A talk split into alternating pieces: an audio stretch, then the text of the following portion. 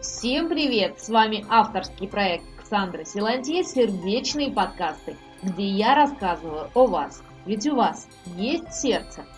Сегодняшняя наша тема будет продолжением предыдущей – если в прошлый раз мы разговаривали о том, как работать над собой в отношениях в материальном плане, как люди выбирают людей себе, как вообще устроен алгоритм отношений, то в этот раз мы будем разговаривать о, то в этот раз мы будем разговаривать о тонких мирах и о том, как люди общаются друг с другом, просто представляя чей-то образ и вообще почему они общаются друг с другом как люди выбирают людей. Некоторые говорят после того, как они с кем-то встретились, зачем я вообще тебя увидела, зачем ты подошел. Когда мне первый раз сказали, что ты общаешься с человеком тогда, когда ты о нем думаешь, получается так, что ваши тонкие тела общаются, когда ты о нем думаешь, я немного с удивлением смотрела на людей, потому что для меня это был не некий бред, сверхъестественное, естественно, присутствует в жизни, и как бы люди не хотели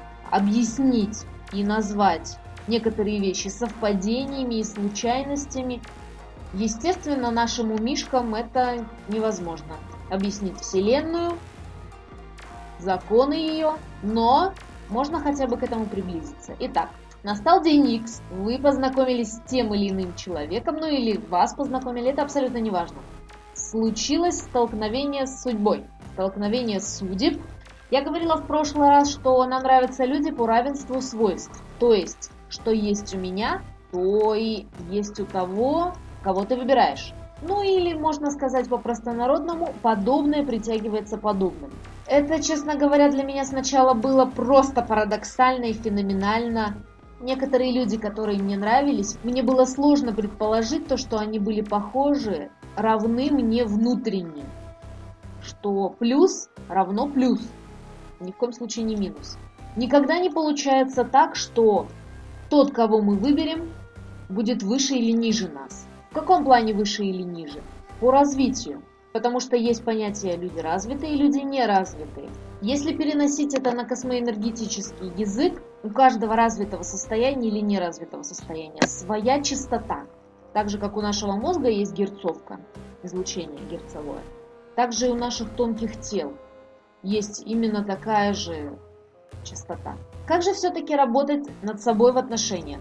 Не поверите, что самый универсальный способ достижения не только желаемого, но и о чем вы думаете, что предполагаете, это молитва. И тут люди спросят, и я желаю, что мне надо молиться? Да, вы абсолютно правы, вам надо молиться. Если вы чего-то хотите, вам надо молиться.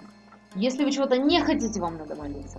Если вы чего-то ожидаете, вам надо молиться. Если вы что-то предполагаете, вам надо молиться. Семь бед, один ответ. И когда вышел фильм с Джулией Робертс «Ешь, молись, люби», и вообще, когда я начала изучать э, космоэнергетику, ведические знания, я посмотрела так и про себя отметила, боже, эти люди все время молятся. Это же ненормально всю жизнь провести в молитвах. Это, это же это секта. Это просто смешно. Как так? Вот всегда молиться. Ну что это за бред, я думала. И я думала неправильно. Неправильно в каком плане? Неважно, атеист ты, иудаизм проповедуешь, мудаизм, ну или остальные другие направления, течения этой суровой жизни. Всегда все ситуации, которые нам посылают, они испытывают нашу веру. А что такое вера? Ну, я скажу по Библии, но вот это определение, оно пришло в Библию. Вера есть. Вера – это осуществление ожидаемого и уверенность в невидимом. Так говорит Новый Завет – Послание к евреям тоже значит это. Абсолютно любая ситуация, сложная, несложная, это проверка веры, болезнь, смерть, все. Потому что в эти самые моменты это как подталкивающее событие первоисточнику, высшим силам. Моя мама спросила меня, а как ты вообще молишься? Я говорю, ну как? Я вот, например, что-то хочу, я говорю, дай мне, пожалуйста, вот это, дай мне вот сил, чтобы я получила это. И мама задала самый главный вопрос. Зачем ты просишь о том, о чем Бог и так знает, что ты хочешь? Неужели это не деструктивно? Я впала в ступор, потому что мать права. Высшие силы и так знают, что мы хотим.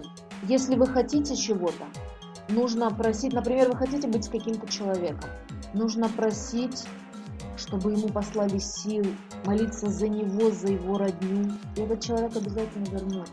Потому что а, даже если вы вот встретили его, у вас не получилось, вы начинаете его активно возвращать, это совершенно не нужно. Это совершенно неподходящий сценарий. Это сценарий на неудачу. Вы начинаете ему звонить, идет давление, а вам кажется, что вы его хотите вернуть. Это абсолютно не так. В этом и заключается работа над собой в отношениях, в молитве. Если в физике мы выбираем себе по феромонам, считываем людей по их опознавательному иероглифу, преобразование структур своими мыслями. Вы начинаете раскручивать пространство вот этой энергии своих мыслей, своих желаний. Получается, вы ведете невидимую работу, которая сильнее всего. Именно это и есть работа над собой. Абсолютно, что бы ни было. Вы подумали про то, что вам не хватает 20 долларов для чего-то, и вы случайно находите их на дороге. Что нужно делать? Молиться. У вас что-то не получается, вы молитесь. У вас все получилось, вы молитесь. Некоторые вещи не могут быть расшифрованы простыми словами. Это бывает абсолютно у каждого человека, который знает, что что-то происходит, он чувствует это, но он не может это перевести на наш язык, в речевой формат. Это абсолютно нормально. С вами была Ксандра Силантье в авторском проекте «Сердечные подкасты». Добавлю фразу дня. Молитва – это успокоение. Всего, всех, всей и вся. Всем peace, рок-н-ролл, all rights reserved. Жду ваших комментариев, как по поводу подкаста, так и по поводу трека, который записан в восточном стиле.